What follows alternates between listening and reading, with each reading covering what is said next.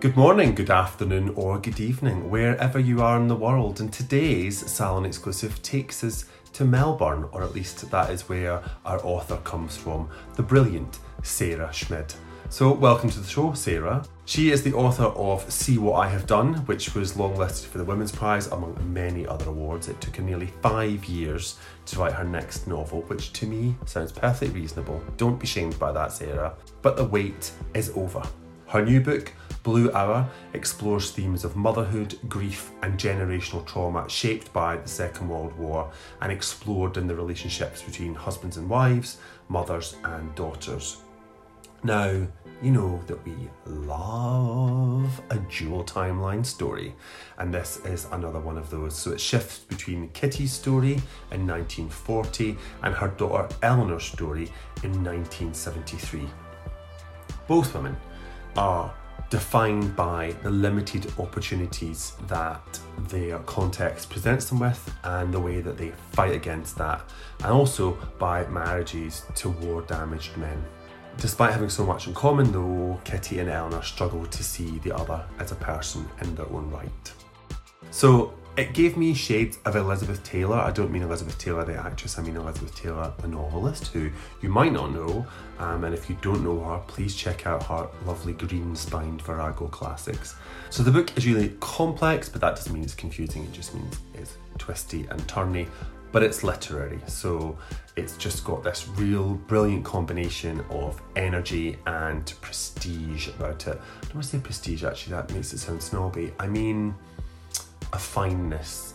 It's just a very special book, and you can see why it took her five years. Here's Sarah with more about her remarkable new novel, Blue Hour. Hello there. I'm Sarah Schmidt, and I'm honoured to be reading exclusively for listeners of Damien Barr's Literary Salon from my new book, Blue Hour. The extract I'll be reading you is the opening chapter of the novel and follows Eleanor as she flees her partner in the quiet hours of the morning with her infant daughter, Amy. I wanted to share this with you because it's the way I first experienced blue hours many years ago. I have a lot of very vivid dreams. And to be honest, I, I feel like this is probably where I do all my best work in my sleep. Um, I had this dream while I was trying to finish writing my first book, See What I Have Done. And at the time, I was in my early 30s and had been trying to conceive a child, uh, only to miscarry time after time. I never grew up with a deep desire to be a mum, and yet I loved children. And so when I realized I had been contemplating motherhood, I kept wrestling with what that meant socially and personally, but particularly creatively. But my body had other plans for me, and I accepted that becoming a slightly different version of myself, potentially a mother, was very unlikely. So I kept going, I kept writing my book, and I kept myself open to the possibilities that maybe one day I might become a mum. And that's when I had a dream about Eleanor. Now, Eleanor was driving to the Blue Mountains. She seemed nervous, distracted, and yet unbelievably sad and angry. And she kept looking in the rearview mirror of her car. In the dream, I kept wondering what she was looking at, and so when Eleanor next looked in the rearview mirror, I did too. And what we were both looking at was her infant daughter in the back seat. Uh, it was extremely weird to have this dream, um, and I immediately woke up only to discover that in that moment I was having another miscarriage. But that image of Eleanor stuck with me the very same way that Lizzie Borden had many years before that when I had first dreamt of her and felt compelled to write a book. Every year that kind of went by, I kept thinking about this strange woman in a car that I'd had a dream about, and I wanted to know why she was driving her car, why her daughter was there, and what she was driving towards. I particularly wanted to know why did I have that dream at that exact moment that my body felt as if it was rejecting motherhood yet again. And that was the beginning of a novel that would eventually become Blue Hour. And not long after that particular dream, I fell pregnant again with my daughter Alice, who is now 10 years old. And so the conception of this novel really does tie in with the conception of my daughter. And on that note, here's a short recording for you. Eleanor, present, 1973. Stand, walk, and she does. Moves down the hall to their bedroom, and when she's by his side, Eleanor leans into her husband's mouth, waits for warm breath on lips.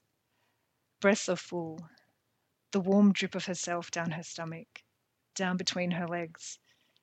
There is no way to stop the flow of yourself once the body accepts release. Eleanor quiets to the bathroom, switches the light on, lifts her top, wipes herself clean. Right breast and stomach and water between her legs gives her the urge to urinate, and so she does. A slight sting from having held on overnight. All quiet in the house, all quiet in the blue hour. Move quicker, Eleanor. She heads back down the hallway, opens the door to her daughter, the blue lava lamp in shadow play on walls. Eleanor goes to the cot, scoops up Amy, scoops up blankets, and the side of her daughter's mouth brings a drop of milk, the way all feeds do. Eleanor, leave now so you can get to safety before nightfall. And she whispers, Everything will be better soon, Amy. There, in the first yawn of daylight, dishes stacked by the sink, pumpkin soup splatter on the wall near the telephone, broken chips of the earthenware bowls from Kitty, mother's wedding gifts. There, a baby rattle in the middle of the lounge room floor, an open cupboard door, last night's leftovers never tidied. Things are the same until you're not, she thinks. Eleanor feels her way along the walls, navigates past dining chairs, through the obstacle course of day in, day out. The smear of dried pumpkin soup on the wall, the telephone cord, cold wallpaper, the humming fridge. Open it, Eleanor. And she does, lights up the room with artificial light. Be quiet. On the kitchen counter, her husband's black box, brought home from Vietnam. She holds Amy closer, kisses and kisses. Artificial light allows you to see what you want to see. And so she sees a home filled with the passion of a husband and wife, of two people magnetized hip to hip, moving a body as one through the night. The way they tell each other things that only make sense when whispered in an ear at just that sonic frequency. Like birds, like whale song, language of like like species, the taxonomy of family.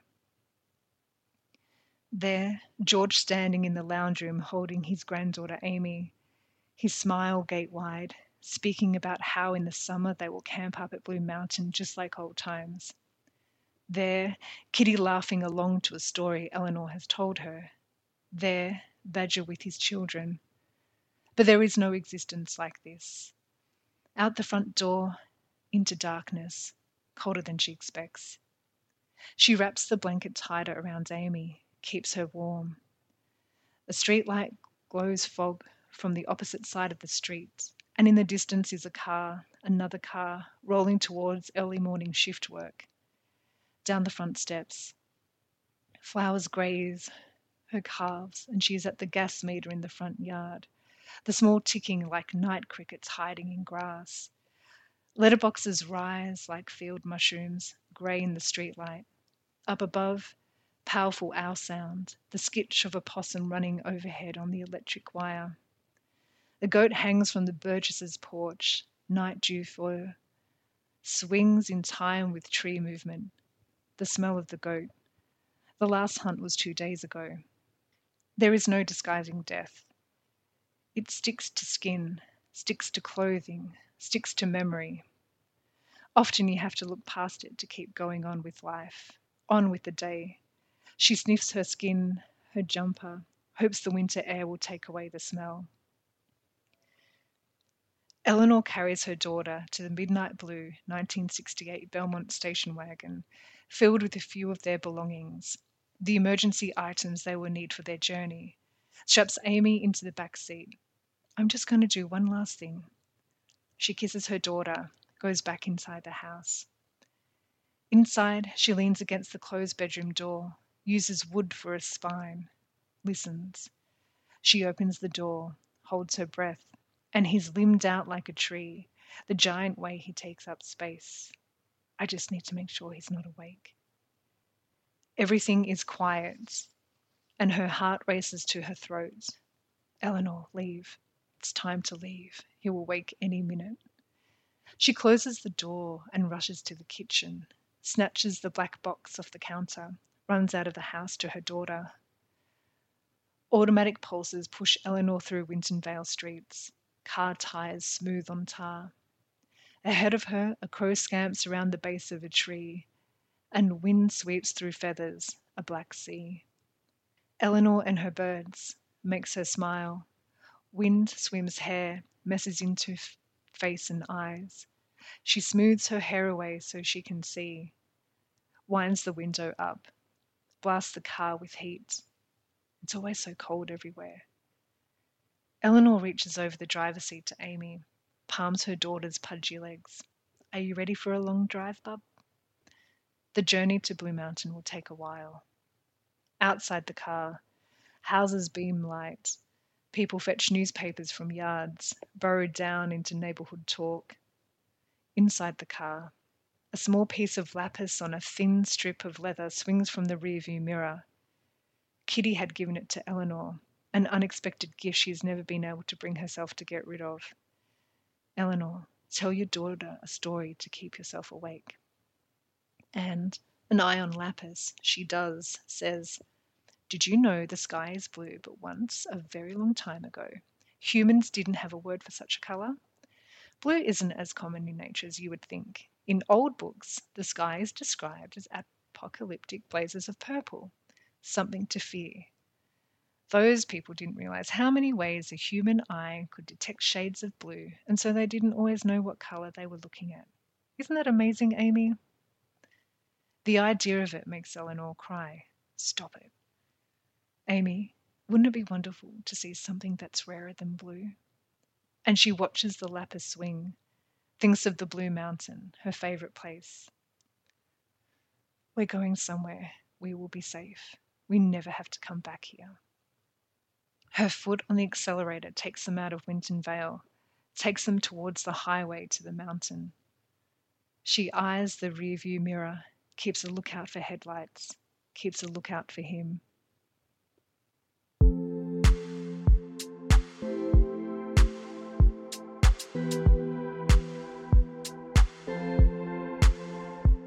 That was Sarah Schmidt reading exclusively for the Literary Salon from her new novel.